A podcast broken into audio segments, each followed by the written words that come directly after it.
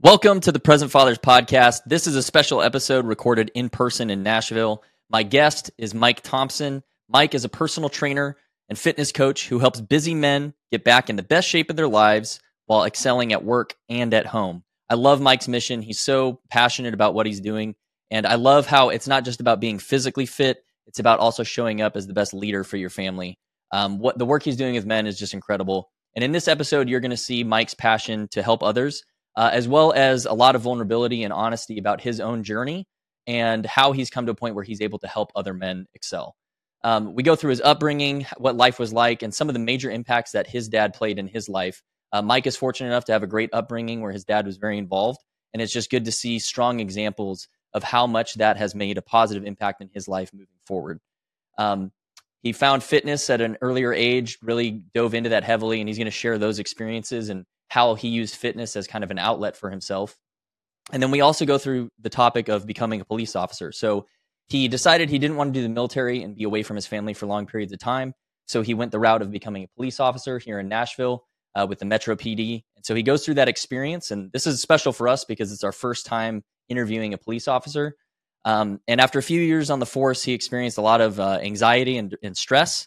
And so he talks through that experience and how he, what he learned from it and how to uh, overcome those. So I'm really excited to share this episode with you.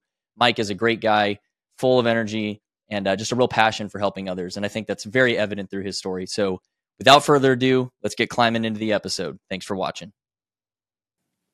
Mike Thompson, welcome yes, to the sir. show. Thank How are you. you, man? I'm good, man. I appreciate you having me on. Yeah, dude. I'm stoked, one, because we've been trying to make this happen for like six months. yeah, so it's literally. nice to be across the table from Yeah. you finally. Um, and also that we're in person. Like, I love doing the in person thing way more than the virtual. And we're close enough that doing this, is, Yeah. I'm really excited to, to dive into your story. So let me do a very brief intro. You fill in any gaps, and then we'll dive into Absolutely, man. into talking about Mike. So you're a husband, father. Uh, you were a former Nashville Metro PD for two years, Mm-hmm. And uh, you've transitioned now to being a trainer and coach Mm-hmm. uh, for men specifically, I think. And uh, it's Mike, or sorry, MJTtraining.com is is your main platform. And um, so let's let's talk just qu- quick, high level. What what is your training program? How do you help men? And and what's your mission? Sure. So the tagline, and it took me a long time to kind of come up with a mission statement because I think I think that's important for anything that we're doing. Yes. Like and just overall in life, like what is your mission? But for the business, I want to help busy men get back in the best shape of their life while excelling at work and at home. And that last part is super important to me because I see so many men trying to basically like train like they did in high school or train Yeah. like they did in college or train like they did in the military or Right. whatever.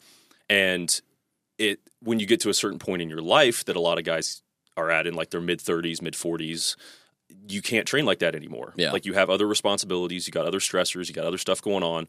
And so what I'm really passionate about is helping guys manage all of that stuff along with improving their health to improve all of the stuff that they Exactly. actually care about.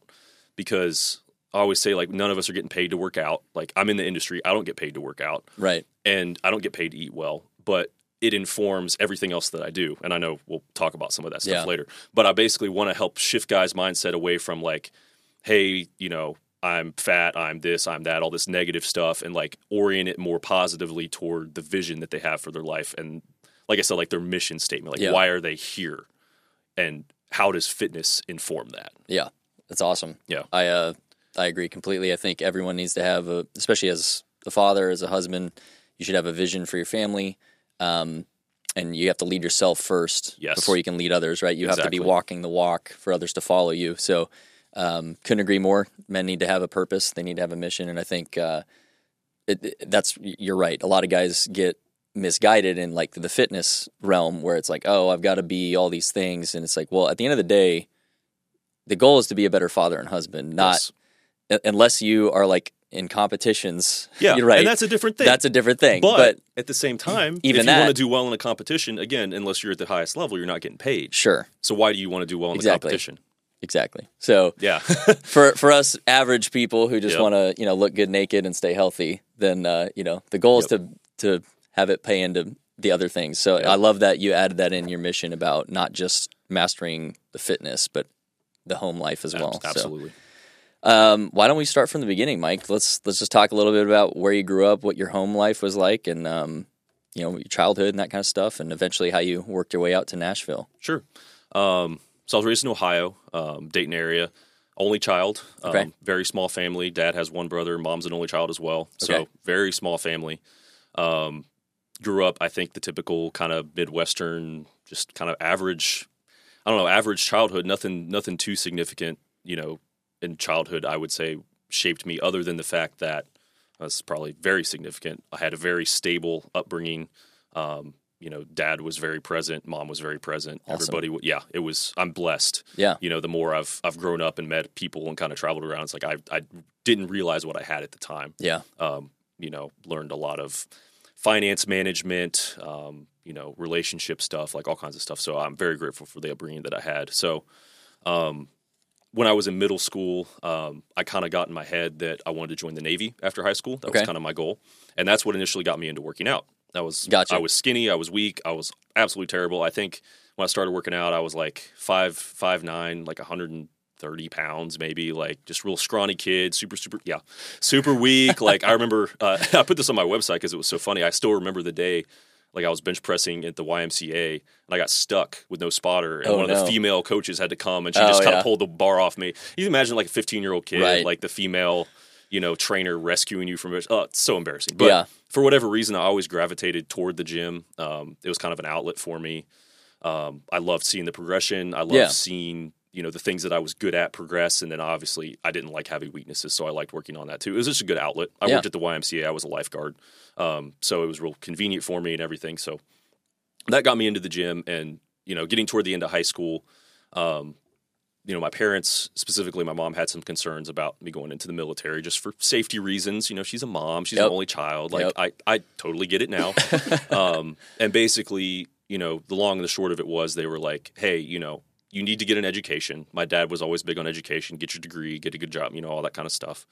And they're like, you know, if you go to college after high school, we'll help you, you know, financially some, you know, if you decide to go in the military, you know, that, you know, you're going to be grown on your own. You're kind of going to have to handle that for yourself. okay, So I made the decision, like, and honestly, like, I wasn't, didn't have a ton of direction. I don't think if I had joined the military at that time, I would have done super well. Mm. I had a lot of growing up to do yeah, um, that I didn't realize at the time that they probably saw.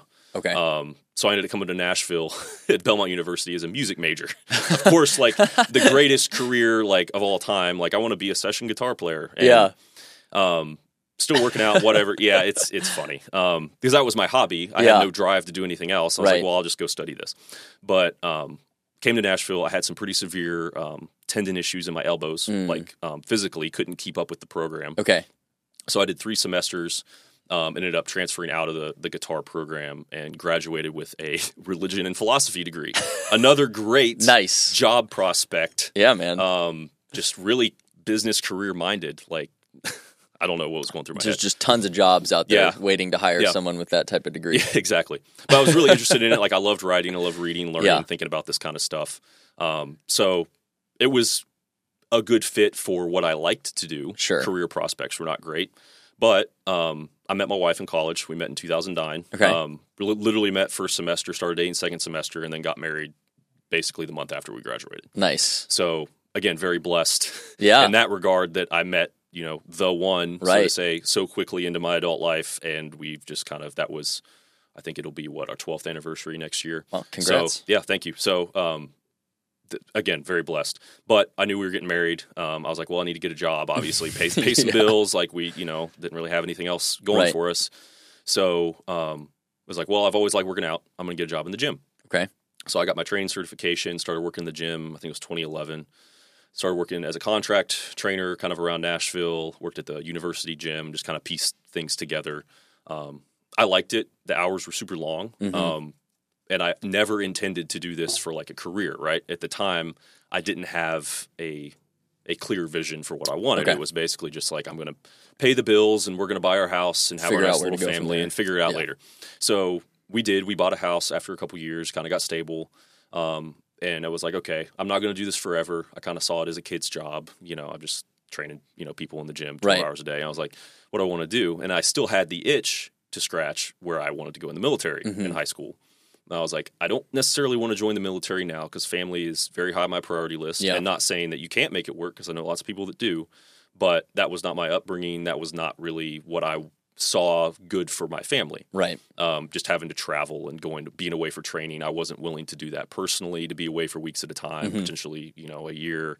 So um, I was like, well, you know, the next best thing, I'll join the police department Okay. here in Nashville. So that's kind of where that went. So in 2016, I joined. It was like a two year and a half or two year application process at the time. Like Wow. it was ridiculous. That's really it seems really long. They've sped it up now because that was right as a lot of the controversy, like the modern controversies around policing, were starting to kick off. Oh, so it was more of a like CYA type of stuff, just to make sure that like our recruits have been through enough. I think it was honestly people were not so jaded on the police at the time because I think Okay. for my class we graduated. It was less than 40. It was between 35 and 40. It might have been 38. okay. I think if I'm going to get it, the numbers wrong, but it was around 4,700 applicants for that class, Whoa. which is wild. Now they struggle to fill a class of like 80 to 100, as far as Mm. my understanding, kind of being outside. Right. And so I think at the time it just people were not as jaded on it. A There's lot of the demand. riots, the riots hadn't happened. People were still looking at it like, hey, this is a great career. Mm, Um, okay. Doing that kind of thing. So anyway, I joined the police department then and kept training kind of online and did some stuff on the side Okay. two years basically of that, and we'll get it, you know, more in depth onto what happened. But I basically decided to leave that path because it was not, again, fitting into the vision of what I wanted for my family. Yeah. And um, quite frankly, selfishly for myself. Right. And then um, came back to training. You know, I had the business already going, but restarted it kind of full time. Okay. Trained in a gym um, in Hermitage out here for about five years, and then took everything online. Okay. So that's, Awesome. That's the path that has brought me up to this point. Okay. And real quick question: When did you become a dad? What year was that? Uh, that was 2021. She was born September, so she just turned two. Okay. So um, you'd already left the. Yes. Okay. Yeah. Um, I had left Metro for a few years, Okay. um, but we'll talk about this. But honestly, future kids were kind of the impetus for really getting the ball rolling to me. Right. Okay. So let's go Yeah. back then to um, the police. Sure. Being, being in the Metro PD. Um, yeah, you're the first police officer that we've interviewed on the show, and um, you know, just as a military guy, I feel like we get way too much credit because I've I've done a lot of like group therapy with Mm-hmm. EMS and first responders and stuff like that, and I'm like, "Mm, I'll keep my bag of crap because I've I've heard a lot of stories from specifically police. Mhm. Um, there's just something about doing it in your own home. You know, like there there's a mental difference for me at least when like, oh, it was off in Afghanistan, this strange land, right? But when I came home, I was home. You know, Yep. and it's like I don't have to deal with that stuff anymore. So there's Yep. this separation that makes it easy to kind of not let it eat you up. Yep. But police are living it day in and day out, basically where you live Yep. or very, very close to where you live, right? Mhm. So, can you just talk through one? I'm sure you were pretty excited when you started out, right? Bright eyed and bushy tailed, ready to like make a Mhm. big difference. So, just talk about uh, your initial experience, and then I'd like to dive into kind of unpacking the mental and emotional side of what it takes to be a police officer Sure. and kind of the toll that takes on you and your family. Sure. Yeah. So going into it, like I said, it was a very long application process, which obviously gave me a lot of time to think. Right. like you're going through a year and a half application process where you, you know put in your paperwork, you don't hear anything, and then all of a sudden you have this 80 page packet in the mail that you have to have done in a day. You know where you have to interview all your neighbors and they have to give you recommendations Yep. all this crazy stuff, and you have these psychological evaluations, physical tests, like all this stuff. Sure. Um, I was talking to somebody else a couple months ago, and I think I, I hadn't really had this this clarification for myself until this conversation.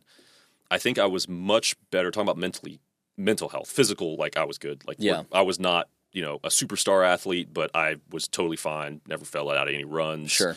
I was just solidly in the top ten on pretty much everything, so I was good. But mentally, I think I was so fixated on I'm going to achieve this goal and become a police officer that I had forgotten about the lifestyle afterwards, which Right. sounds so stupid to me now. Like you say it now, you're like, Yeah. you, you idiot. Of course you think about the career. But I think at the time, it was so much because, you know, Metro uses a six month academy.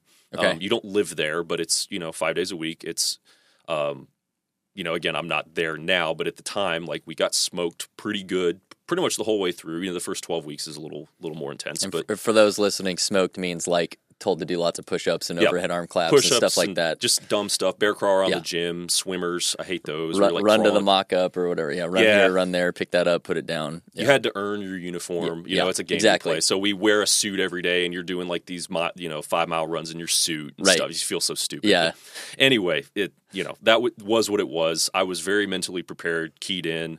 I won't say I like enjoyed all that stuff, but I definitely felt like, like yeah, th- there was never a doubt in my mind at all as far as like Okay. wanting to quit or this is too hard. Or it's like, no, this is just what we're doing today. Yeah. Oh, well. You know, so from that perspective, you know, I, I was good. Getting, I remember, you know, we graduated. Um, I don't remember what day of the week. I think it was like a Tuesday night. And you do training rotations with a field training officer afterwards. Okay. Um, so at the time, uh, I had to do three rotate or four rotations. Sorry, um, and the first one was going to be a midnight shift. So you graduate, you know, the one night, basically stay up all night, try to sleep during the day next day, and then you go to work. And I still remember like graduating, and I'm sure everybody has this moment where it's like, oh man, uh, I got to go to go actually do this tomorrow. and of course, that first night was just absolutely bonkers. Yeah. Like the third call, we didn't end up being involved in apprehending the guy, but the third call was like a naked dude on LSD with a sword beating down his roommate's door, you know, yelling that he's Jesus. You know, just like, and this is like, you know, like 10 minutes from my house. Like you said, like this is Yeah. at home. And it's like, what? And so it was definitely a gut check as far as the pace of the lifestyle Yeah. the overall fatigue and just there's a lot that goes into it. And Right.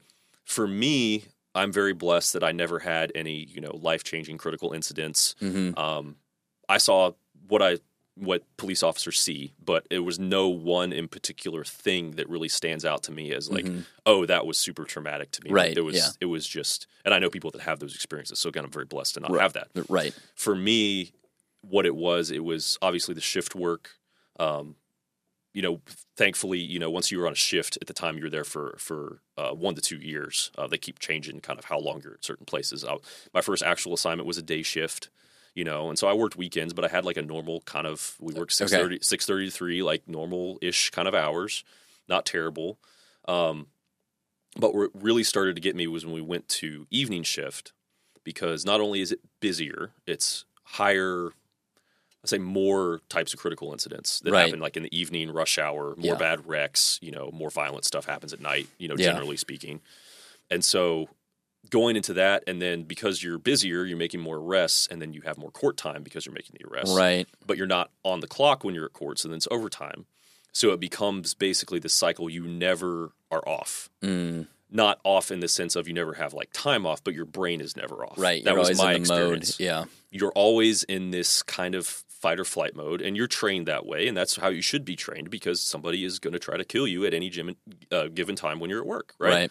Uh, every traffic stop could be your last. Like Yeah. those one statistically, that and domestic violence are the two most dangerous things a police officer can do, Hmm. and that's the majority of what you do.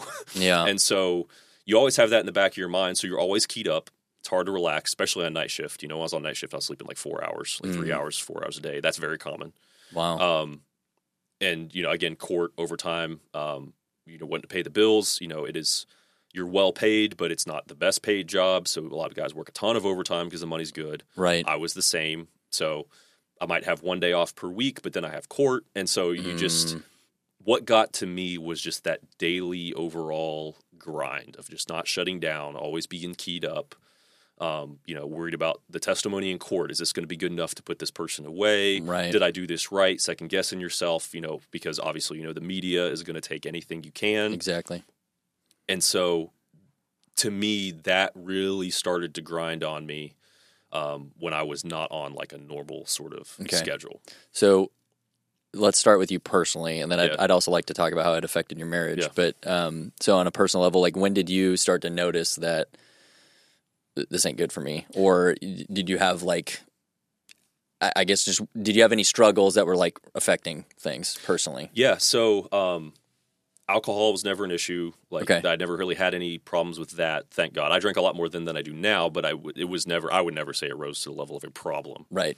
um, I started having like physical symptoms, which Mm. I had never experienced before. I think I'm always I've always been like a naturally kind of anxious person, um, just kind of the way I'm wired. Yeah. But I started it started with like tremors. You know, my hands would shake, my legs would shake. I'd be like, why is that happening? Um, your mind starts racing, and this kind of escalated over a couple months into full blown like panic attacks, where it was like a seizure. Mm. Like I would be laid out on the floor, hyperventilating, um, arms and legs like shaking, you know, Mm. convulsing, um, uncontrollably, hands and feet go numb. Um, and it was like an out of body experience because my mind at the time would be calm, which was the weird thing. Hmm. There's no like we like again like no one incident I'm thinking about, no one thing I'm worried about. It's just like wow, this is weird. What's happening to me? I don't have any control of my own body.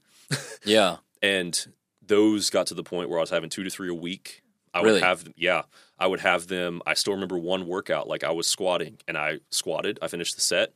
I think the physical stress brought it on. I had a panic attack for 15 minutes, got back up, went and did another set. Like that's where my brain was.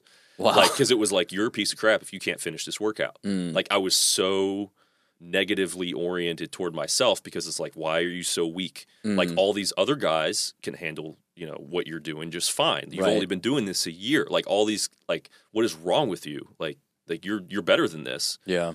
But it was literally like I can't control anything that's happening to me. And so then, you know, I'm very blessed here at um, in the Metro Police Department. They provide free counseling Okay. um, which a lot of departments don't have. And so I started taking advantage of that. And there was some, it was helpful. Um, there was some stuff as far as um, controlling symptoms. So like mindfulness exercises, Yeah, deep yeah, yeah. breathing, like that kind of stuff that Okay. people are probably familiar with, which was good. Um, but I think the main aim there was like, oh boy, you better not have one of these panic attacks when you're at work. Yeah. Here are some things you can do discre- discreetly to keep yourself right. level, right? Um, it helped, but it didn't solve the problem. You know, Yeah. when when I think when it gets to that point, it's like there's something else going on. Like you you've got physically something has to be going on. I, Yeah. I'm not an expert on like the the physiology of that. but Right. Well, it sounds to me like the, like your amygdala Yeah. was was like whatever the Yeah. the event was that was triggering it was manifesting itself very physically Mhm. for you. it was Um, it was like stuck in the pipe. yeah, know? yeah, Like, but it's yeah. like you know your fight or flight was just completely taken over, Mhm. shutting down the rest of your brain almost. Um, so, did you ever uncover like why that was, or I mean, Not really. Um, thankfully, um, I have done. I mean, proud to say I've done a lot of work through therapy, counseling. Um, you know, different conversations with you know people at church. yeah, Um, a lot of just kind of self reflection. okay, Um, reading, education around the topics and stuff. To where now it's it's more under control, but it's not. I, I couldn't tell you the last time I had like a full blown okay, like panic attack. It's been a few years, but I still have physical symptoms. yeah, And I think, for example, again, you're talking about like you're doing stuff in your own backyard, right? yeah, So there was there's a part of South Nashville. Um, South Nashville just there's a lot of traffic. It's super busy. It's very Right. populated. Um, you know, there's just a lot going on down there. But there was a, a certain area that I worked that had some bad stuff go down in it. okay, Um, my wife and I were out there for a Christmas dinner the other night, um, just five days or Saturday, so like four or five days ago. yeah, Um, as soon as we turn on this one road, road, my hand starts shaking. yeah. and, wow. and again, I'm not thinking about any of that stuff. It's it's all subconscious, but it's Mhm. and she noticed, and it was like, and yeah, and I start getting worked up, and it's like, wow, this is this is still there, and I can manage it. Like I can again, you know, we went to dinner, have a wonderful time, whatever. Part of I think my healing process has been understanding that this is something um, I don't have to be in control of. And it's like you don't get mad at a diabetic, like if their blood sugar gets Sure. too low, Yeah. right? That's kind of the way I think about it now. yeah, it's that's like- that's a healthy perspective. Yeah. I'm doing what I can just because it manifests in certain ways or it's more related to my mind doesn't mean that there's not a physical component to it. And it's like if I just beat myself up, it just makes it worse. Yeah, you just go down the spiral. It's just interesting. Yeah. Um, they had such like a, you know, like a, a, a tra- not traumatic, dramatic Mhm. uh, reaction to the stressors.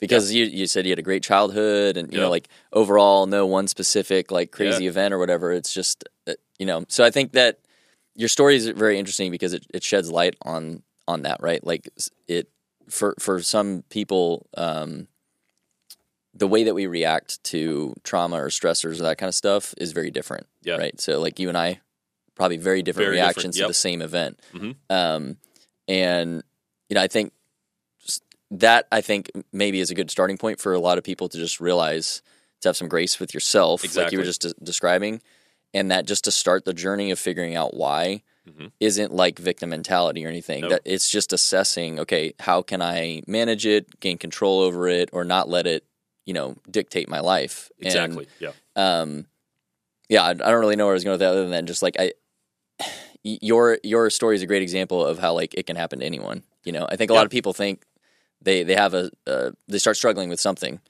and especially men in general, right? We don't like to talk about it. Oh, it's weak, all that kind of stuff. Yep.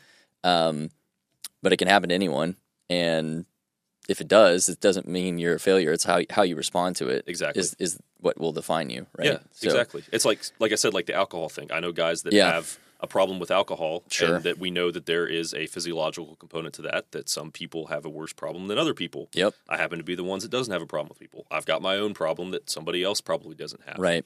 And I was very blessed when we were in the police academy specifically.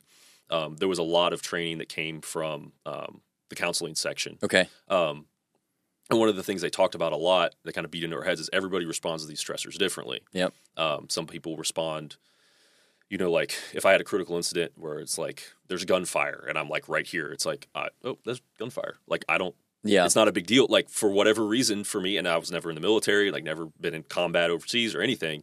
It's like it just wasn't that big of a deal Mhm. to me at all. But if I'm thinking about, oh, what if my name gets dragged through the mud because I screwed up this call?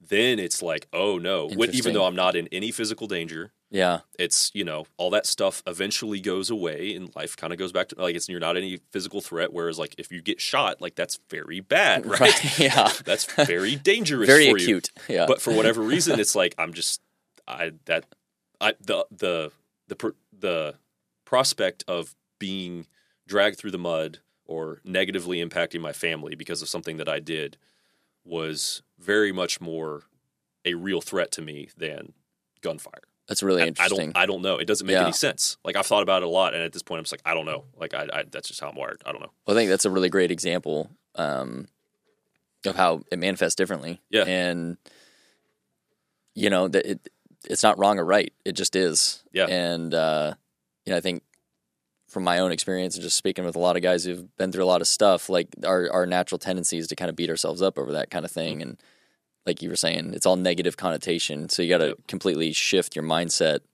to focus on positive outcomes and and Yeah. overcoming and that kind of stuff. So um, let's let's flip how all these stressors started impacting your marriage. Sure. Um, and honestly, the impact on the marriage was the reason, like capital R reason, that I made a change. Yeah. Started looking at transfers, other career paths, exploring my options. So, and it's weird when I think about on that time of my life, we purchased a house in the middle of that, another house. We moved out to Mount Juliet here. Okay. Um, I remember basically nothing about that process. Which, if you bought a house, it's a very involved Yeah. paperwork There's heavy. a lot of paperwork. There's a lot of stuff to do. I remember basically none of it. Like I was checked Mm. out completely. I was absolutely checked you were out. in like survival mode. yeah, and I was just like, cool. This, yeah, this house is cool. Whatever. You know, yeah, okay. Yeah, like it just just passive, which Right. to me is like one of the worst things a, a man can be. Certainly. Um, but that's where I was. Yeah. Um, my my active brain was going toward work, and I didn't have space for anything else. hmm Um, so, you know, we bought a house, you know, kind of settled into our new rhythm, new shift, all this stuff. Um, and I don't remember exactly when when it was, but um, I know I was completely checked out, you know, of the marriage, anything else. And basically, my wife sat me down, you know, and what I remember specifically with the line that she said was, um, "If you keep going down this road, our future kids aren't going to know who you are." Mm. and at the time like we didn't have kids this Yeah. was several years before we had kids but we knew we wanted to have them at some point. and she was not implying that she was going to leave even though i think she fully would have been in her, her right to um, she was implying that they're not going to know you like i know you like i Mm. knew you before all this Right. and you have slid downhill so fast that like if we keep going down this road like she's like i'm gonna stick with you if we keep going on this road like they're gonna see this you know shell of a person for lack of a better term and that was like that that family like that stable family home environment because i was raised in it has always been like very very high on my priority list Yeah. not necessarily from the you know oh he's got to work a nine to five because obviously that was not but i want to be present for my kids Yep. you know i want to be involved in what they're doing i want to take them to school i want to be able to you know be at their sports and all these these kinds of things that you know in previous generations maybe dads weren't as involved with. Right. I think our generation is wanting to get more and more involved with that. Um, and so I was like, wow, like I didn't realize it was getting this bad. And for Mm. whatever reason, that for me was like the light bulb moment where I was like, oh, I am really, I need to get this figured out. Like I Yeah. need to do something about this because I, it is not just going to solve itself anymore. Right. Um, and that's when I started looking into, like I said, like, do I transfer somewhere else or go to a different department? Do I, you know, go to a different career path? I explored some things, explored going back to school. None of it was really, you know, working for me. Like it didn't make any sense. Yeah. Um, and, you know, I obviously had this fitness skill set to fall back on. Sure. So basically studied up, got recertified because I let some things lapse. And then it was just kind of a Hail Mary, started asking around at gyms, you know, like, hey, you know, here's my experience. I had some decent experience in corporate fitness and, Yeah. you know, training some pretty, pretty high end clientele before. It's like, this is what I do. Here's my experience as a police officer. You know, do you have a spot for me? And there was a gym in Hermitage that did. And so um, I came in at a good time. It was kind of a transitional time for the business there. And I was Okay. like, cool, this is what we're going to do. Um, again, very blessed. My wife was working full time at the time, so I had a little bit of financial flexibility Okay. to not be the guy for a few months. Right. To kind of start building it. For what I told myself was like, all right, if I'm not where I want to be in like three, four months, I'll go back to Metro. I'll, I'll figure out something. I'll make it work. Like I'll just kind of rest and then Okay. whatever. It took me a year, so I got to the end of three or four months. It's like, uh, I can't go back. I'm just gonna keep going. Yeah. Yeah. yeah. So, That's funny. yeah. Um, so yeah, that was that was. If she hadn't been in my life to keep me focused on, Right. honestly, keep me focused on what was already important to me, Mm-hmm. and to keep me focused on us as the goal, and not just like being the guy, you know, going to do you know SRT like special response team, like or canine or one of these cool, Yeah. you know high speed cool things. Yep. The that sexy every, stuff. that yeah. every guy, you know, on some level, I think wants to do. It's like, well, you could do that, but is that really what you've prior like what you want? And it's like, Yep. I don't, I don't think I need to be cool. You know, I Yeah. don't, I don't know. Like, it's just not worth it anymore. Hey there, I got to interrupt this episode real quick for a huge announcement. We are very excited to share with you that we have an online merch store. We've got everything from sweatshirts, t shirts, coffee mugs, uh, stickers, all kinds of great stuff. Um, so go check it out. It's the presentfathers.shop. That's the presentfathers.shop. And there you can check it out, all the great stuff for yourself or for the dads in your life. Uh, in addition, this is a great way for you to support what we're doing. If you're a fan of the podcast, this helps you contribute to us uh, monetarily to improve the show and make sure that we keep bringing you the best value possible. On top of that, if you could do us a huge favor, please go to your favorite platform of choice, whether that's YouTube, Spotify, Apple, etc., and go leave us a follow or a subscription, whatever it is, and do us a favor and leave a review. Um, the way that these things work is the review is super powerful in terms of boosting our show to get to other people. And our desire is to reach as many men as possible and help them out. So if you can please do that, it helps us grow and it helps get this message out to other men and help them be the best men for their families possible. So without further ado, we'll get back to the episode. And we just wanted to thank you all for the continued support and viewership. Take care. That's yeah, that's a great point. Um, I, I got a friend who's a Green Beret, retired Green Beret, and he's like, man, I know so many guys who would do it differently. Mhm. Um, you know, who lived the cool lifestyle for a long time, and a lot of them are filled with regret now because they basically picked career over family. Mhm. Um, that's that's kind of something you can't do over, you know. Yeah. Um, Yeah, so yeah, man, don't I, I just want to like circle back on on your wife being there for you in that like what a, what a powerful example of the beauty of marriage, right? and exactly. and she was there to help kind of pull you out of your own Mm-hmm. cycle and help you gain the awareness you needed to to start taking action. And like nothing what I'm hearing sounds like that was um like threats or any of that kind of stuff. It Nope. just sounded like she was genuinely concerned Yes. about you and like you said, she knew the real you. You guys had been together for Mhm. quite a while at this point. Um, what a great example of of how we can show up for each other in marriage, and you know Yeah. that's something that's near and dear to my heart too. My wife and I have had to step up for each other multiple Mhm. times in our own story, and um, I'm really glad that she was there Dude. for you in that way because Yeah. now we're having this conversation. But Exactly. so, what were some of the uh, other than just like figuring out work stuff? Mhm. What else did you do to kind of like become back to Mike's true self, the one that she fell in love with? And Uh, realignment of values and priorities. Okay. Like, I always come back to that. Like, you know, what what is important to you in life? What do you think is important in life in general? Yeah. Um, reprioritizing things, and it's what not only that, but how do your actions relate to them? Um, and I've gone a lot more in depth on this with myself in the years since all this went down. But Yeah. that was kind of the number one thing. It's like, okay, if you say you if do your actions and your what you say you want line up? Because Right. if you if you want to be the guy, go be the guy. Yeah. Like that's fine. But if you want like this family life where you're involved, and I had a very clear picture in my head of what I wanted, it was like this this may not be compatible. Mm. Not to say it's not universally compatible. It wasn't compatible for, for me. you. Yeah. For me, just the way I'm wired and kind of the mistakes I made and kind of the path I took, that was not going to be for me. And so making sure it's like, well, you say one thing, you do another, like you're a hypocrite. Right. figure it out. And not necessarily, again, talking down to myself. It's just objectively your actions are not lining up with the outcome that you want. Okay. So why don't we learn something from that and either change the outcome you want or change the actions that you're taking? Right. Simple. It's it's just simple problem like rational thinking, problem solving. Um, so that was that mindset shift was huge, and the other big one I think you already touched on was, um, it, and I hesitate to even use the phrase self compassion because it gets abused Yeah. a lot, or like It's self not. care. It's not pity party, but it's like Yeah, and it's not sitting at home watching a movie and stuff on your face with snacks because you feel bad. right. To me, self compassion is looking at the big picture and looking at things more rationally. Like, what advice would you give to a friend? Like, Right. if you see a friend going through what you're going through, would you tell them they're a piece of crap? Would you tell them, Yeah, like, exactly. What, what, in some sense, from the worlds we come from, probably on some level, right? Yeah. But in a joking, like uplifting kind of way Yeah. but you're not going to go talk to them like you're talking to yourself and you're Right. not going to tell them oh just get over this like just man up and just don't you know Right. don't worry about it don't tell anybody about what you're going through. Suppress you know the physical symptoms you're having. Like you can Mm-hmm. fight through it. Like you're not going to tell people that. You're going to be like well okay what's actually going on here? And you Right. get a little concerned.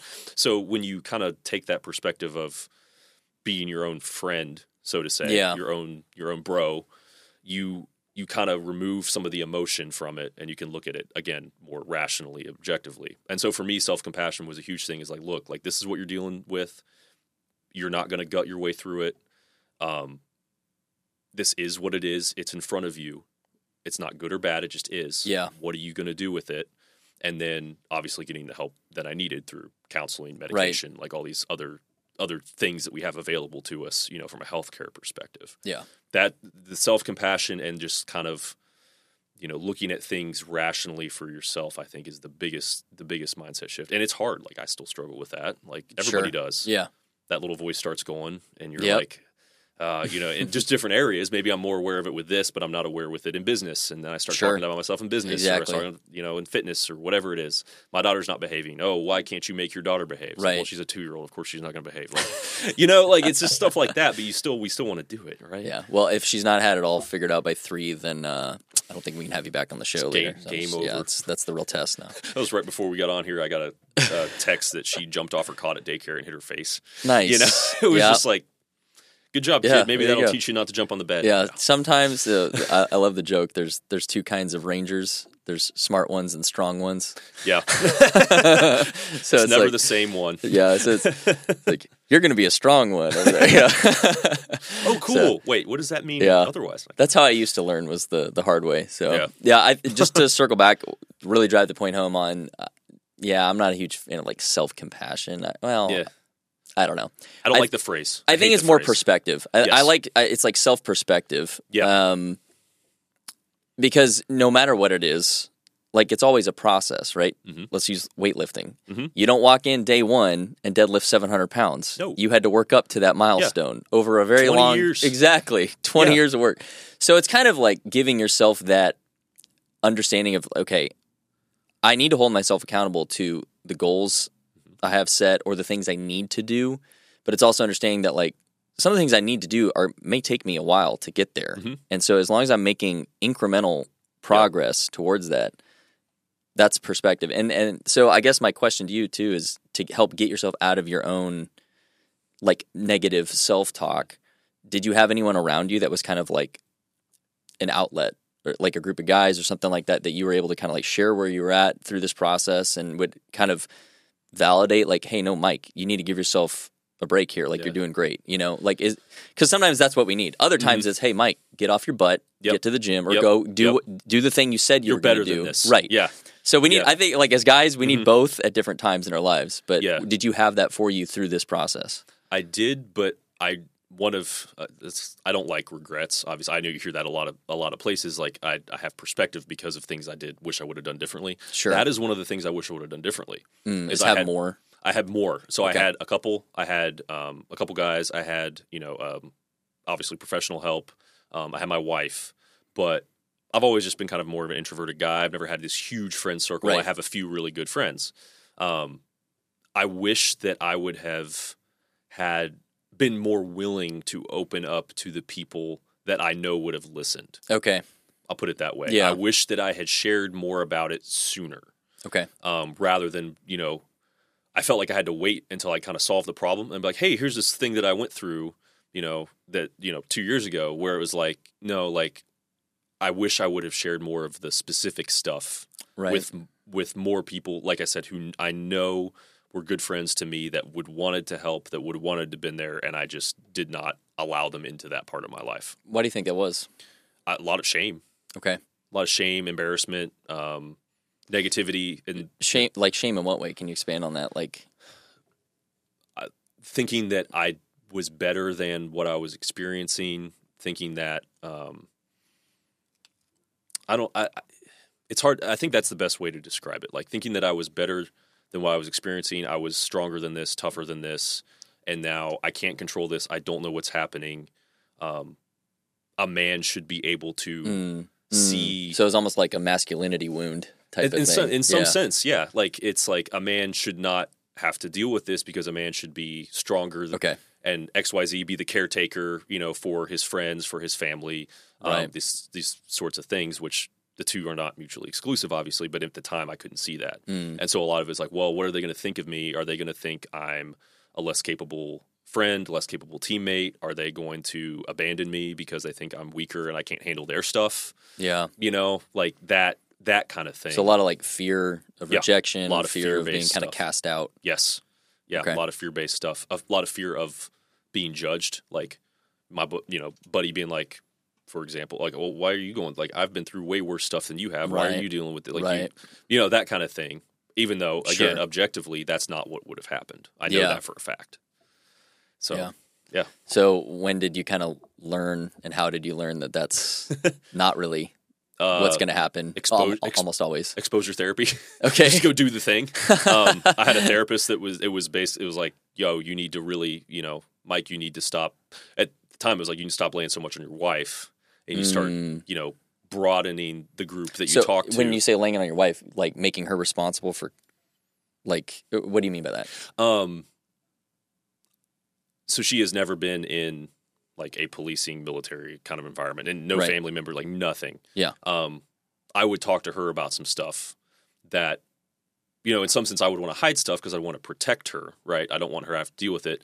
But I would also use her as an outlet when I need to vent or something, Mm, where I should have been going to people that were more in my world okay. and using utilizing their friendship as an outlet for that, and rather than laying all of my stressors onto Okay. her.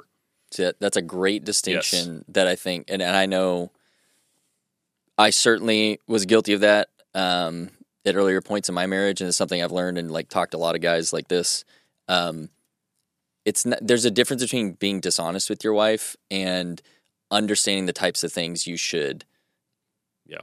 like let down with Mhm. with your wife, right? Because there's there there is a difference. Um, you know, in like in a masculine friendship, like if you were like, hey, hey, bro, this, this, and this is happening, like I just need you to listen or whatever, like Mhm. I can take it, right? Yes. But your wife then, because I'm I'm separate from your Yeah. world, right? At the end of the day, it's like, well, man, I'll pray for you. I hope you're gonna Yeah. get through that, and I'll be here to help you, right? But Yeah. at the end of the day, it's like, oh, that's on Mike, you know. Yeah.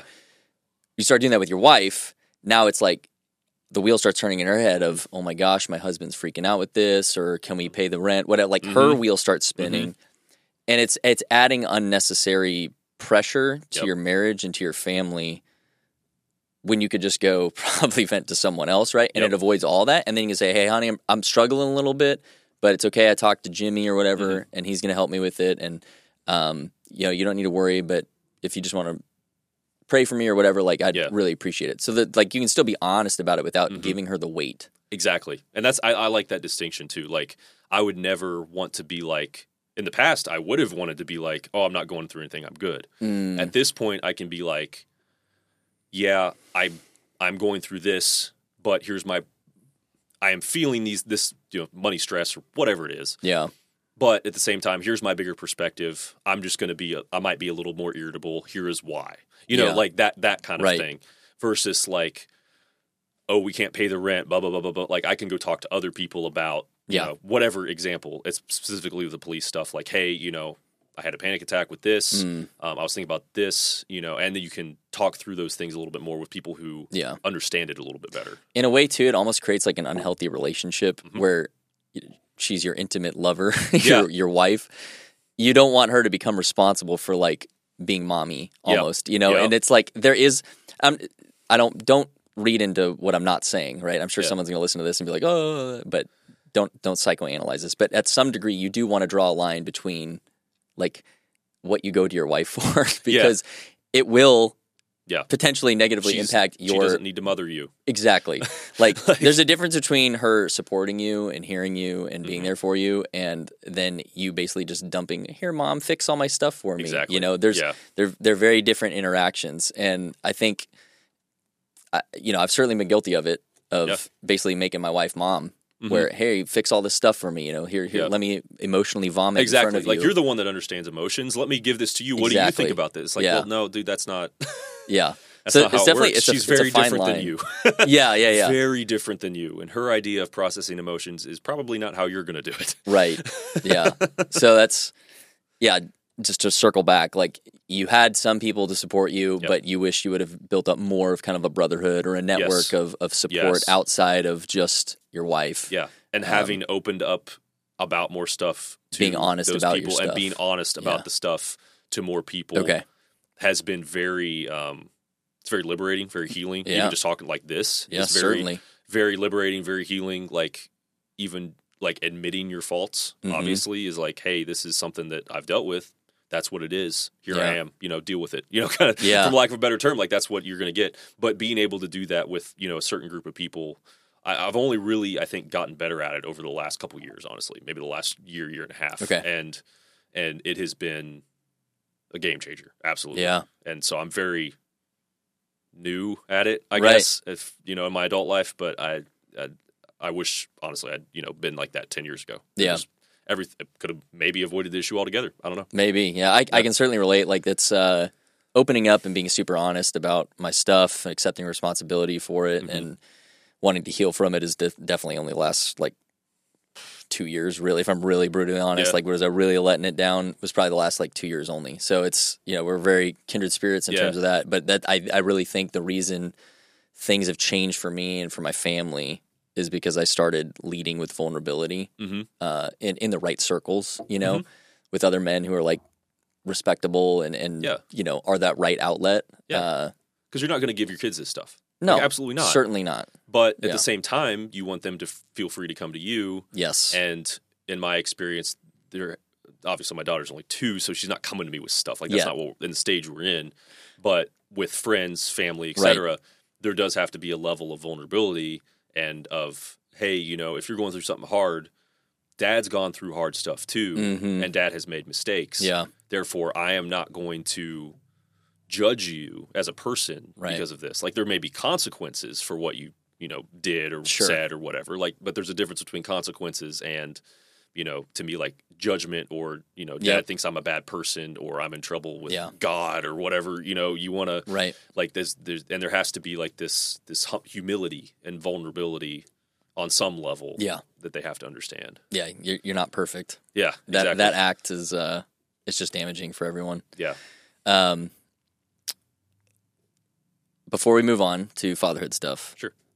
if there's just one takeaway people take from your journey through everything we just discussed, wh- what would you want them to take away from it? honestly, I think it's what we just literally what we just said that vulnerability is in the right circles Okay.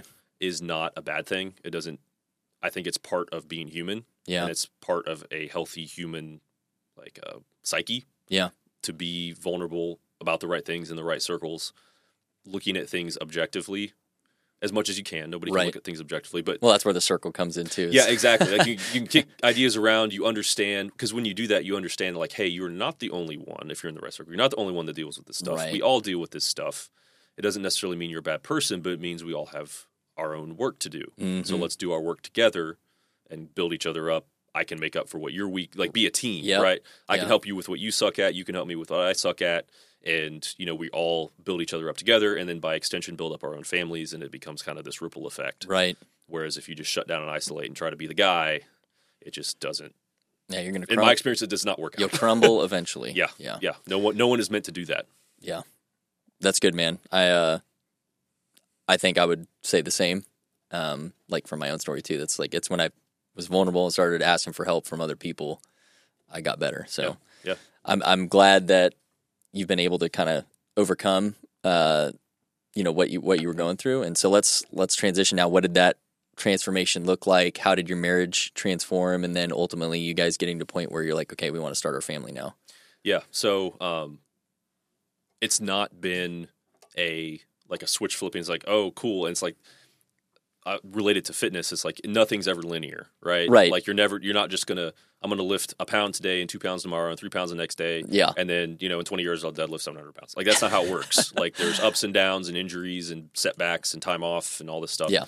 And so, you know, for for us, our our family, it's been a slow, steady climb, but there have been challenges like communication challenges. Um, you know, postpartum time is always really hard for everybody. Yeah. Um, that was a time where I, you know, really wish I would have done some things differently. Um, I think I was so caught up in again my own stuff that I wasn't Mm. as f- there for her as you know she needed as I, she needed me to be Yeah. um, which is hard, but we live with that. We've worked through that, and everything's Yeah. better. And it all, I think it all that vulnerability again is where it all started. Like me being willing to admit my faults Okay. And saying like, "Hey, I don't expect you to carry this for me. Here is, you know, I want us to be better." Right. Because a lot of times guys won't even say that. It's just you know you just kind of accept your marriage status quo, Mm, and you're just kind of rolling, and then you wonder why you know a few years down the road you're drifting apart. Right. It's like well you you have to put a lot of work in. Yes. It's like the most work that I've ever had to do for the healthiest. Like when our marriage is the healthiest, mhm. which you know I hope she would agree. Like right now it is about the healthiest it's ever been. Uh, man, like it's a lot of work. Yeah. It's a lot of very intentional, tough conversations. Um, that a lot of guys I don't think are just not willing to have or don't know Mhm. don't know how to have. I didn't know how to have tough conversations. I didn't know how to bring things up Right. without feeling like again I was weaker or I'm just you know it was really like oh this is your your fault your problem I'm good you know fix this Yeah. you know where actually no I know this is my problem but I'm too proud to admit it hmm so it's it's been it's definitely we've had ups and downs over the years like any married couple Right. um, like I said, we're I feel like we're in a really good spot now as far as you know family meetings. You know, really communicating with uh, with- each other transparently as far as like, hey, this is what I'm going through. Like you said, like pray for me. Like this Yeah. is you know not giving each other too much. We have our own things that we like to do, hobbies, friend groups. Um, jobs obviously, but Mhm. we also have our life together, and I feel like we're we're getting better at that balance of not letting, you know, her work take over, my work take over us Right. you know we have what we have together is what we have together and when we're together like that's it It's like awesome. everything else is supporting that so, Yeah. yeah yeah um it's it's it's good like i'm i'm very blessed i'm very grateful that that i have what i have now Yeah. That's awesome, man. I love to hear it that. could it could have gone a different direction it Yeah, for sure.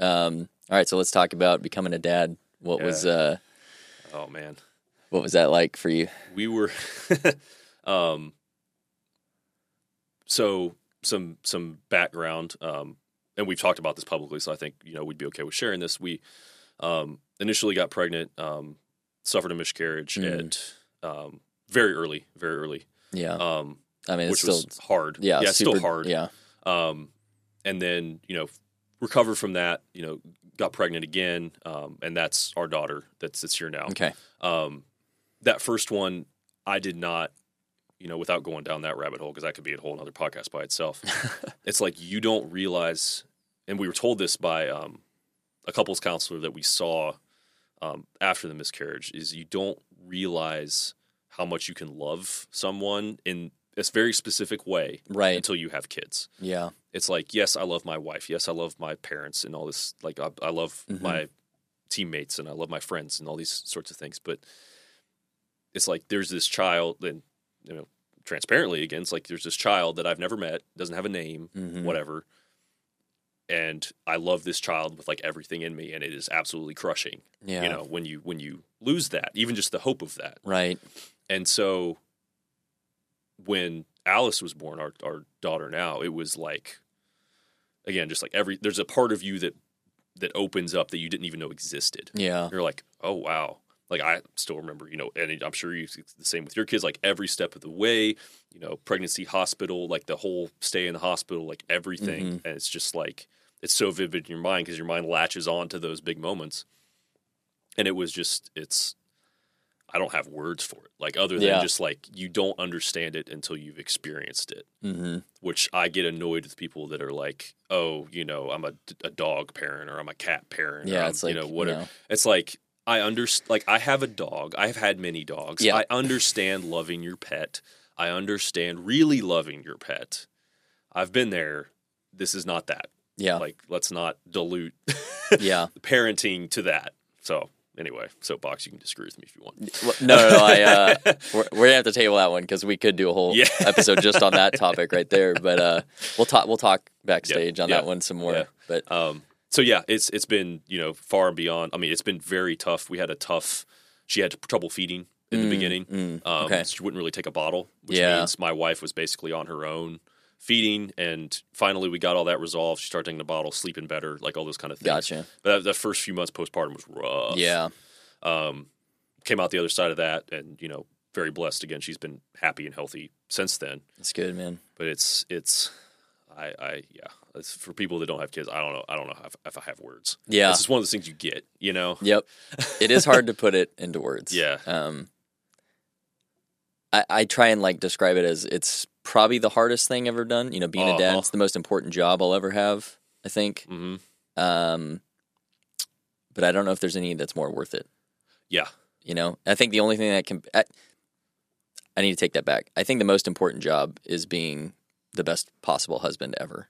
Yeah. Um, because your your your relationship with your wife needs to Mhm. it, it should extend because your kids grow and they they start their own lives. Mhm. You still need your marriage to Yeah. continue. And they they use you as the like you see how your you parents, create the framework in which their Yep. safety comes from. Yep. And but so like just a very very close second, right? It's in the rafters with Mm-hmm. Yeah. the peak of your marriage is your job as dad Mm-hmm. and yeah, it's like you said, it's extremely hard work, but I also think it's the most rewarding work. Oh, it is. Um, I I don't both as a husband and as a father like the the best experiences in my life are from like triumphs in those roles. I Yeah. mean, it, Oh, I, yeah. I can make a billion dollars and it wouldn't even come close to that. Yeah. You know what I mean? Oh, like yeah. it's it's just no no comparison. Absolutely. And it's yeah, from like a business perspective, it's like hitting business milestones is cool. Hitting Right. PR in the gym is cool.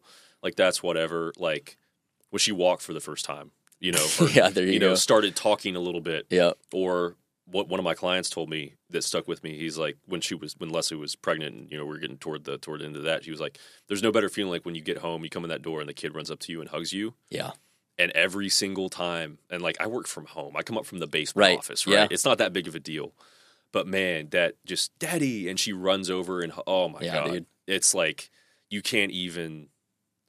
It's like why does she even think like does she like it, you want to feel like she she she hasn't met me you know, yeah. she doesn't know who I am. She just like whatever. Like why would she? Why would this precious little human being feel like that toward me? You know, but she does, and it's Yeah. just like I, I, I don't, It's amazing. yeah. It like my my daughter still she's eight and she's getting big now. And you know she'll still ask me like pick her up and carry her Mm-hmm. upstairs for bedtime and all that kind of stuff. And my wife is like, "Why do you keep doing that?" I'm like, "Cause one day she won't ask she me won't. anymore." She won't ask you, and you know she's gonna Um, be too big, and it's gonna be kind of weird. Well. I was she was like, "Will you always be able to pick me up?" I'm like, "Yeah, that's why I work yep, out, kiddo, yep, because I gotta be yep. able to pick you and mommy up, you know." Yep. But like, uh, yeah, dude, that's I'm I'm glad you're getting to that stage now too. Uh, this, these next couple years are super fun as a girl dad. It's like the coolest. There's nothing that can compare to like she runs up to you and like I want a hug and man, Yeah. best It's fun. best moments. like you said, like it's the work is like talking about like your heart breaks open and you like don't didn't know you could love like you love, or, Yeah. like you could feel this way toward you know a little human being. Like the work, you don't realize you can work that hard. Yeah. Like I'm sorry, like I worked you know 24 hour shifts. with The police department, I worked 12, 14 hour days, six days in a row when I was training. Like I worked hard. I haven't you know done a combat deployment or something, so I understand that. But I've, mean- I've yeah, I've, I've worked hard. yeah, that, that's a brutal schedule. Yeah, it's it's a hard schedule and just the work that when you know you have a newborn that's not sleeping or even now just a two year old Yeah. that gets kind of all over the place like and just is running around and has mood swings and, Yeah. you know won't eat this but will eat this and gets fixated on certain things and Yeah. wants to watch Toy Story you know twice a day every day for the next you know feels like seven years you know it's just like it's you don't you don't like they rely on you for everything hmm and you don't realize just how much you can do for yourself until Right. you have to do it for somebody else. You're Yeah. like, oh my god, can you just like we're getting ready to go into potty training? It's like, can you just go use the bathroom? Yeah. Like just so I don't have to change his diaper for the three thousandth time. It Yeah. feels like in the last two weeks, but they rely on you for everything. Yep. It's, Yeah. It's it's wild, man. What a privilege to be relied It's upon. it. Yeah, it's a it's a big privilege, and it's again one of those things like you don't uh, you're people are like, what I'm not ready to have kids. Like, dude, you're never ready. yeah, like, we I, I do that. That is was something a, I it tell was just guys. YOLO. It was yeah, guys would be like, you know, I just they they ask me for like advice or whatever. I'm like, man, nobody's ready. no, But by you before you're a dad, working on it now and just trying to learn, like you're already ahead of the game. Mm-hmm. Exactly. You know, and it's going to be different for you than it was for someone else, Mm-hmm. and like you got to find your own rhythm and all that kind of stuff. But um, I, you are ready. Like you're born to do this. It's Yes. not. It's, it's not. a biological yeah, thing. you are created to eventually yeah, do this. So, you know, you that, figure it. that self doubt is like everyone has it, but Yeah. just kill that doubt. You don't. It, it's not true. Yeah. It's it's a self fulfilling prophecy. exactly. It's like you're not going to be perfect. You're not. You know, you're going to screw things up. Like that's just how it is. Yep. You're human. Get over it. They're But- also more resilient than we think. They're You think it's this tiny little thing, and they're surprisingly, you know, like you just said, they Yeah. jumped off and hit her head on a cot Yeah, and stuff. They do they do stuff like that all the time. You're like, oh my goodness, my tiny baby's gonna die, and it's Yeah. like Nope. they get up and like, ha ha ha. ha. Yeah, you're I still "What?" remember the, the the one and only time she like rolled off the couch and hit the floor without me being able to catch her. It was a sun. I still remember it was a Sunday afternoon. Leslie was somewhere else, um, and I it was like I'm on the phone with the doctor, and of course they're not there, so they have to do a call out, and they call, have the doctor call me, and I'm like freaking out. She's Mm-hmm. crying. It's just awful. She was she was calmed within you know a minute or two before the doctor even called me back. And the doctor's like, "Well, look at her eyes. Her pupils the same size?" I'm like, "Yeah." Like, she crying? No. She bleeding? No. Like, can you you know feel her soft spot? She get, yeah. Like, all right, well, you know, just keep an eye on her for the next 24 hours. And I am still like, ah, and Yeah. she's just you know off playing with whatever little Yeah. toy, and it's like. Yeah. It's like that took me longer to recover from than it did her. yeah, like Yeah. Never happened again. yep, that's good. All right, let's. uh I'd like you to answer. What is the best piece of advice you ever got uh to be a dad? Oh wow, that yeah, that's a that's a good one. Um, or I guess just general fatherhood advice that Yeah. that someone gave to you. someone gave to me. I. Th- it's so hard because there's so many things. Um. I guess this is fatherhood advice, it, and it, it kind of what you were just hitting on a second ago is that your relationship with your wife is most important. Mm, is I think a lot of guys and families get caught up in the kids because the kids require so much of us. right. Like they require so much time, so much effort, mental energy, emotional management. Um, You have to parent yourself first. That's Yeah. a quote that I like. Okay. Um, That's a good one. Yeah, like you have to manage your own emotions. Um, you have to keep calm when they're losing their mind because they need a center. Um, you know, yelling doesn't fix anything. I've learned that pretty quick, so I, Yeah. I'm getting better about that. Um, and I, I was never really bad about it, but I, I'm definitely better now. But like the relationship with your wife is so central because that is going to be what they grew up seeing. Yeah, That's that's their precedent for what is a marriage. Right. What is you know a romantic relationship. Um, what is a what does a home look like? Yeah. Like you guys are the center. You are the center of that. And if you let that go, um, I've seen you know friends and stuff. Unfortunately, like you let that go, you drift apart. Um, you know, you make the kids the central thing. And like you said earlier, like when the kids the kids will grow up and leave, and then what do you have? Yeah. but I'm thinking even more immediately, like, as a parent, like trying to raise a young kid, um, if they don't see you both together, working through things together, if they don't learn how to manage conflict, Yep. because there's conflict in a marriage, Yeah. and they're not going to take your advice; they're going to do what they see you doing. Exactly. And so, if you don't know how to manage conflict, or on the flip side, if you don't ever let them see you have conflict, Yeah. um, if you stuff it down in yourself or you just fight when they're not around or whatever you know other mechanism you know you use they don't really have a way to navigate conflict in the real world Yeah, when they they enter adulthood with a false expectation. Exactly. And then they start their own narrative of like they have a fight with their future spouse and they think that they're a terrible spouse now because they had a disagreement, you know. yeah Yeah. like everything's wrong or this person isn't right for me or they must not love me Right. or i don't love them Yeah. you know it's like no this is part and you have to know how to Mhm. deal with that and even it's like in the workplace or at school or anything like that what does basic respect look like Right. what do boundaries look like for you know relationships because Yeah. when they're going to school it's like yeah they have their friends in their cir- circle but when they're young i mean what other relationships do they really have to look at Right, you know? Like, exactly. what are they Yeah. really looking at so being able to have a very steady foundation i think i think that's parenting advice at Yeah. least like, No, I- like I would have, have a great with relationship with your think- wife yeah Yeah, I think that's great. Yeah. Um, I, you know, I, I know that our daughter gains a great deal of comfort about her whole world, knowing that mommy and daddy are, you know, attached to the hip and have each other's backs no matter what, come hell or high water, that kind of stuff. I mean that that creates a level of security for our child. Mhm. Um, you know, she's at the age now where she she can start to grasp some of these bigger concepts, and you know. Uh, I think she sees my wife and I, you know, show affection to each other and stuff like that, and she'll joke like "ew, gross," Yeah. but I think deep down she's like, probably understands like that's that's good. i think that- that's a normal reaction I think- like yeah well, she's she's just started doing that, Yeah. but she used to want to like come and wedge in between, even like, well, hug me too, you know. Yeah. But I think that that's she's understanding that you guys are separate then yes, that bubble of Yeah, yeah. security is is uh is a, great thing. So yeah, I, I think Yeah. hundred percent that's parenting advice because it is for your kids. That Yeah. yeah. Um, last kind of fatherhood question is just we we ask it of every guest. What's what's just a great like core memory or experience you've had as a father so far that just like when when someone asks you, you know, like boom, that's the one you Oh. bring up or jump to. again there's there's a lot Yeah, just pick a favorite. So I think for me, it's been maybe more of a recurring thing than any one okay. particular Yeah, that works. Yeah. Um, because again, it was like I really wanted to be intentional with just spending one-on-one time with her from the beginning. Yeah. Not just like, oh, we're gonna have daddy-daughter date when she's in school or whatever Right. like that, but like actually making it a habit and an expectation.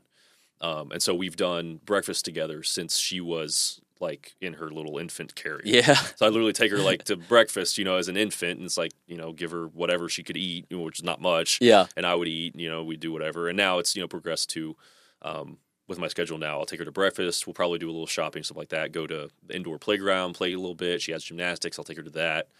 And for me, that has been grounding for me because it reminds me, like, yo, you're taking a half day out of your work week when you used to work like just nonstop. And it was Mhm. when you weren't at work, you were thinking about work, and just with building a business too. I mean, Yeah. it's the same same exact mentality you have to have. 'cause Right. Your business is going to go under if you don't. But it's like you are taking this time to live this life now, like the life that you want with your daughter is not somewhere off in the future when I just make a little bit more money, or I just have a little bit more time, then I'll do it. Oh, no, no, no, no. I'm being intentional now. I am giving up something that you know I could use this time and make a decent amount more money. Um, but I'm using this time with her, and you know, seeing her learn how to like a gymnastics, learn how to forward roll, Yep. or getting up the courage to finally jump in the foam pit when she's been so apprehensive before, Right. or literally learning how to jump with two feet. Like Yep. just little coordination things like that. I got so excited when she started jumping with two feet. It's like you learn how to jump. Like this is amazing. Yeah. Um, just seeing those little things that mean in the scheme of things, it's like, well, of course, every kid learns how to jump. Every kid learn. It's Right. like every kid learns how to talk, and every kid says their first word and stuff. but actually, like, you know, I like b- the first time she walked, like I was there. We were all three there together. Yeah. You know, helping her, and she finally did it. Like I was there for that. The first time she gut laughed. Um, Mhm. I would we were all three there looking through a book and she just started cackling and she couldn't barely even you know I don't even think she couldn't walk at the time. Yeah. She just like topples over laughing. Like those little things. Yep. Like you just being uh, reminding myself that like hey your your life is not in the future. Your Mhm. life is now and you need to prioritize your time accordingly Mm, because your time is your man. your time is your asset. Your asset is not your money. Yep. Like your money can buy back time. I understand that concept, but you know, what if you get to the point in the At future have at the Yeah. point in the future when you've got all your money to buy back all your time, but like it's gone. So Yeah. I'd rather just just do what I'm going to do now and you know work hard and the rest of the time and let the chips fall where they may. Yeah, know. man. But but yeah, just being there for all the little stuff like you can't. It sounds so ins- it's insignificant, but like you and every parent listening to this knows it's not. It, yeah, It's it not. won't be for her. The little things are the big Yeah. things. I got to quote uh, Nick Freitas on that exact Yeah. concept you're talking about. Is you know he was responding to the notion of like, oh, well, when your daughter's you know dating age, you're to scare the boys away, type of thing. And he took it back, and I love this example. That's why I'm quoting it. Yeah. Um, he's like, well, when your daughter or whatever is one or two, how you treat her matters for when she's five. She'll remember when she was three, right? When she's seven, she'll remember when she's five. So she's not Mhm. she's not going to remember all the little things, No. but it's those incremental steps you're building, that connection you're building, that when she gets to the point where oh, boys are interested in now, you know, she will have this expectation that dad is involved Mhm. and will have conversations with you as opposed to if you didn't build that, let's say in your Yeah. example, you were building a business instead so you can buy back your time later. Well, guess what? Now it's later now Mhm. and she's not going to be comfortable having hard conversations with you about Exactly. things that are going on because you didn't put in the work early on. So man, that I heard that it's like a 60 second clip or something where it was cutting a reel and I was like, Oof, that is one of the best hmm like designs I've heard about, you know, that's why now matters. So I love Yeah. that so much, dude. That, and, and it influences from my experience like it influences just overall outlook too so like Yeah. when i was in i guess i was ele- elementary school i don't remember specific years i don't remember where we went or what we did i don't remember any of that stuff but my dad uh, every year for several years we just do like a father son like Okay. two or three day vacation Yeah, it's right? great. like a long weekend yeah. I, like I said, I don't remember any of the details. It doesn't matter if he went and spent five thousand dollars on it, or three hundred dollars on it, or you know a million dollars. on It It doesn't Right. matter. I don't remember. You just remember that time. But I remember I had my dad took the time yeah. and he's he's like he works hard. Like work and fi- finances are a big priority for Mm-hmm. him. But he took that time with me when I was younger, Mhm. and so now I have in my head it's it's just something simple as like, wow, my dad really cares about me. yeah. Just that that simple thought is that that I know, you know, a lot of people have that, but a lot of people don't. Yeah. And so, you know, I want her to have that. Yeah. My dad took the time to take me to gym- gymnastics most of the time. You don't remember what you did in gymnastics; it's irrelevant. You don't Right. even remember probably where it was, but he was there. Yep. That's it. That's great, Yeah. man. Yeah. Yeah. That's uh that's been something that like I was always wanting to provide as well and I've been very intentional about and Yeah. it's, it's I'm right on board with you on that Well, one. I, the first time we talked on the phone, you were at the with the kids at the pool. Yeah, I. There's was. like kids Yeah. screaming in the background. So like, this is great. This is completely on brand. Yep. Yeah, man, I. I definitely uh you walk the walk. yeah. I, I think uh, to your point too, you said it earlier. I think you think our generation is a little bit more involved than maybe previous ones. I, I would agree with that. Like I've, I've taken Yeah. some, uh, you know, gone on like to be chaperones for field trips and stuff at Mm-hmm. school. And at, my initial thought was I'm going to be the only dad there. Boom, no, there was quite a few, Mhm. and it's like it's really good to Mhm. see that. And I, uh, I think it sets a good example for even the kids that aren't yours, right? Like Mhm. to just see men being involved. Yeah. People, the kids need, especially the boys, Right. they need more men. Yeah, and it's not to lives. discredit Yeah. women. That's not No, what I'm no, saying. at all. I think Not they it's good to see both, Yeah. right, being involved actively. Anyway, so yeah, as a dad, man, that's like, it- yeah, you're right. You may pass up dollars today, but what you're investing in your child is priceless. Yeah. you know, and and they're gonna remember that. They're gonna carry it forward. Yeah. it's just it's so worth it on How, so many, many. how many levels. dollars do you need? Like really?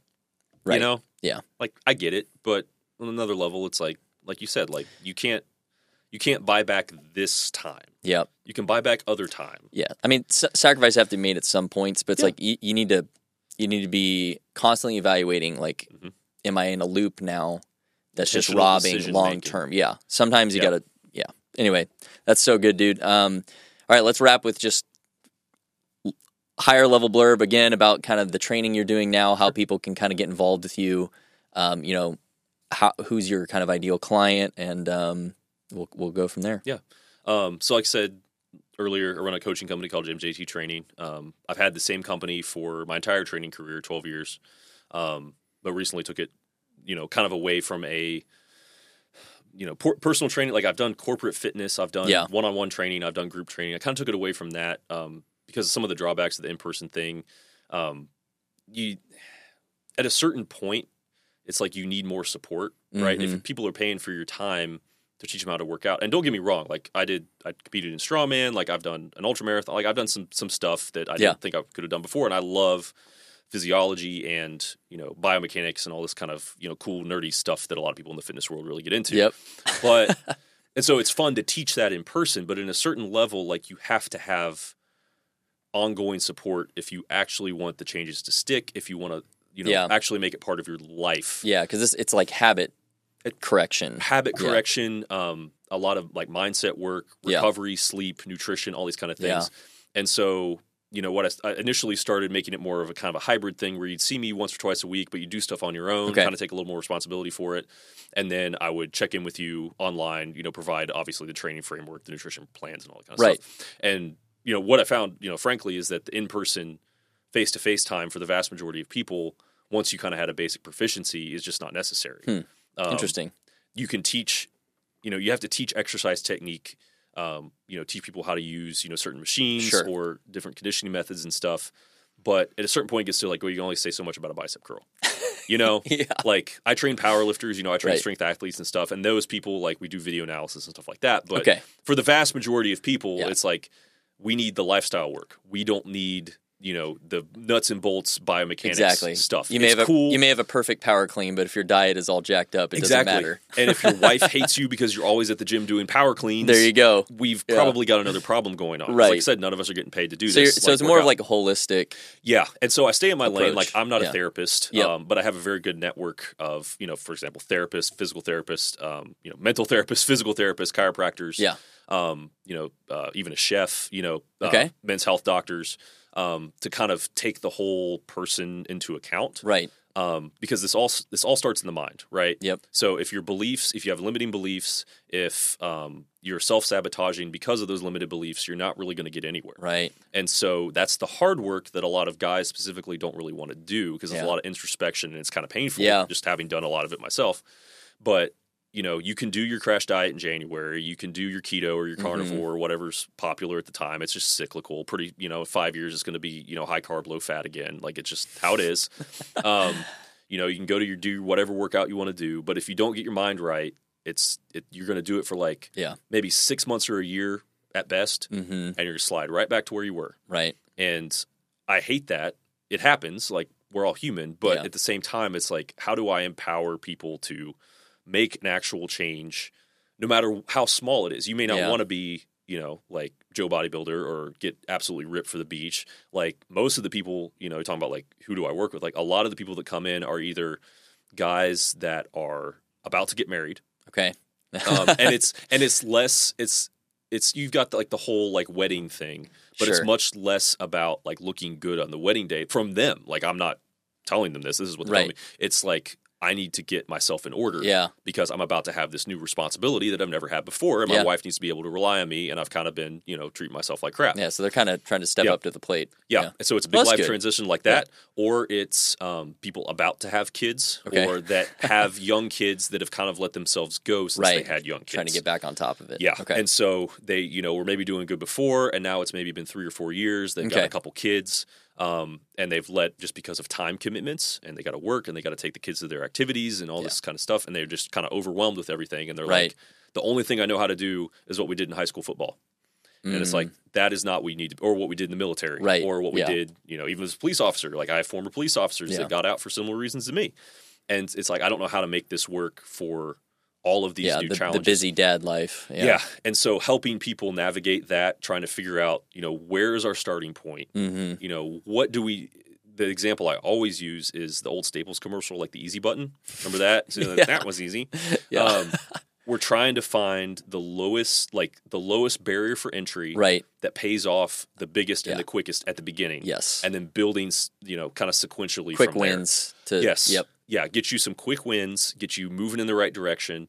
You know, the fat loss will come, the muscle gain will come, the Mhm. strength will come, the conditioning will come, all that stuff will come. Yep. But not if you don't figure out how to make it work with your schedule Right. and your mind. Exactly. Because you have to do the thing consistently in order to actually get the result of the thing. Yeah, it's a marathon, not a sprint. Exactly. Yep. And so learning like developing so I take it I you know, we start from values, identity, kind of the stuff we're talking about here. It's good.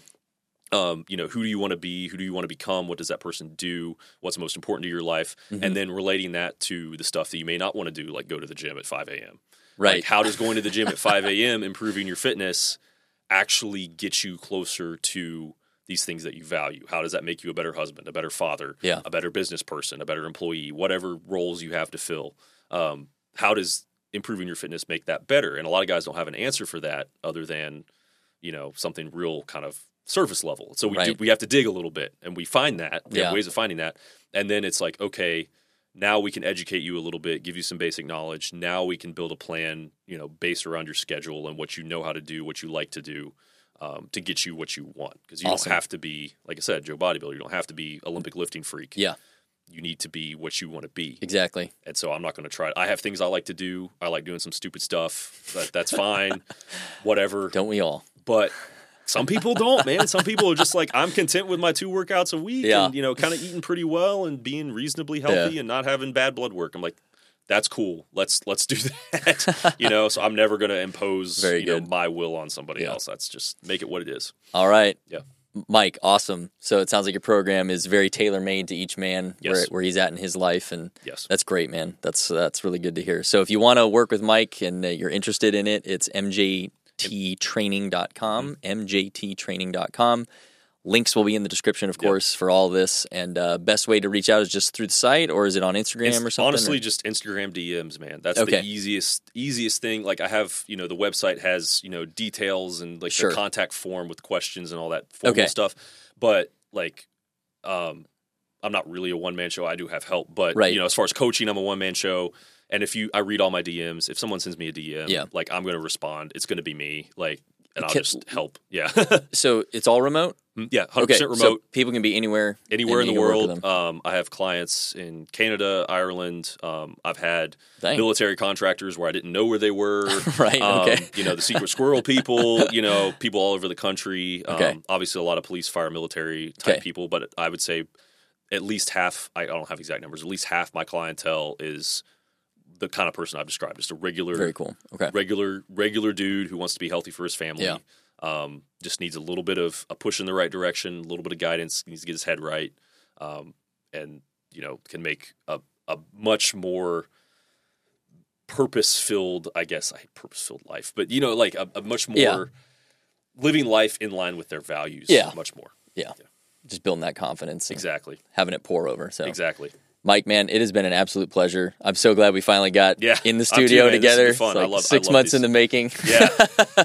Yeah. But uh, yeah, dude, I I am so grateful for you to share sharing your story, being vulnerable. Um, and thank you too for diving into like what it's like being a police officer. And you know, obviously everyone's experience is different, but um, I really do mean it. I think you know the police probably get the least amount of credit Yeah. when it comes to anyone who steps up to serve in some form and capacity like that. And uh, so check on your check on your police officer yes, friends and family. Yes. So from from me them. to you, thank you for Yeah. for stepping up and you know even though it was just two years, um, uh, you know you still volunteered to do that. Yeah. Well, I appreciate that. And you know I, I think that uh, I I hope that our country move back to a position of changing where things are Yeah. when it comes to that line of work, um, in terms of just general respect for it. Yeah. Um, but yeah, uh, for for you and everyone who is currently serving in the in the force, thank you. Mm-hmm. And uh, I also th- want to thank you for setting the example for uh, kind of being honest, and, Yeah. and sharing your story. Yeah. And so uh, if I if I if I can't do anything else, I can at least be honest. that's right, exactly. yes. Yeah. All right.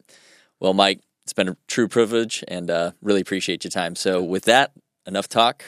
We'll see you in the next episode. Thanks for tuning in to this episode of the Present Fathers Podcast. Make sure that you subscribe to our YouTube channel and follow us on Spotify to catch all of our amazing episodes. We will see you in the next one.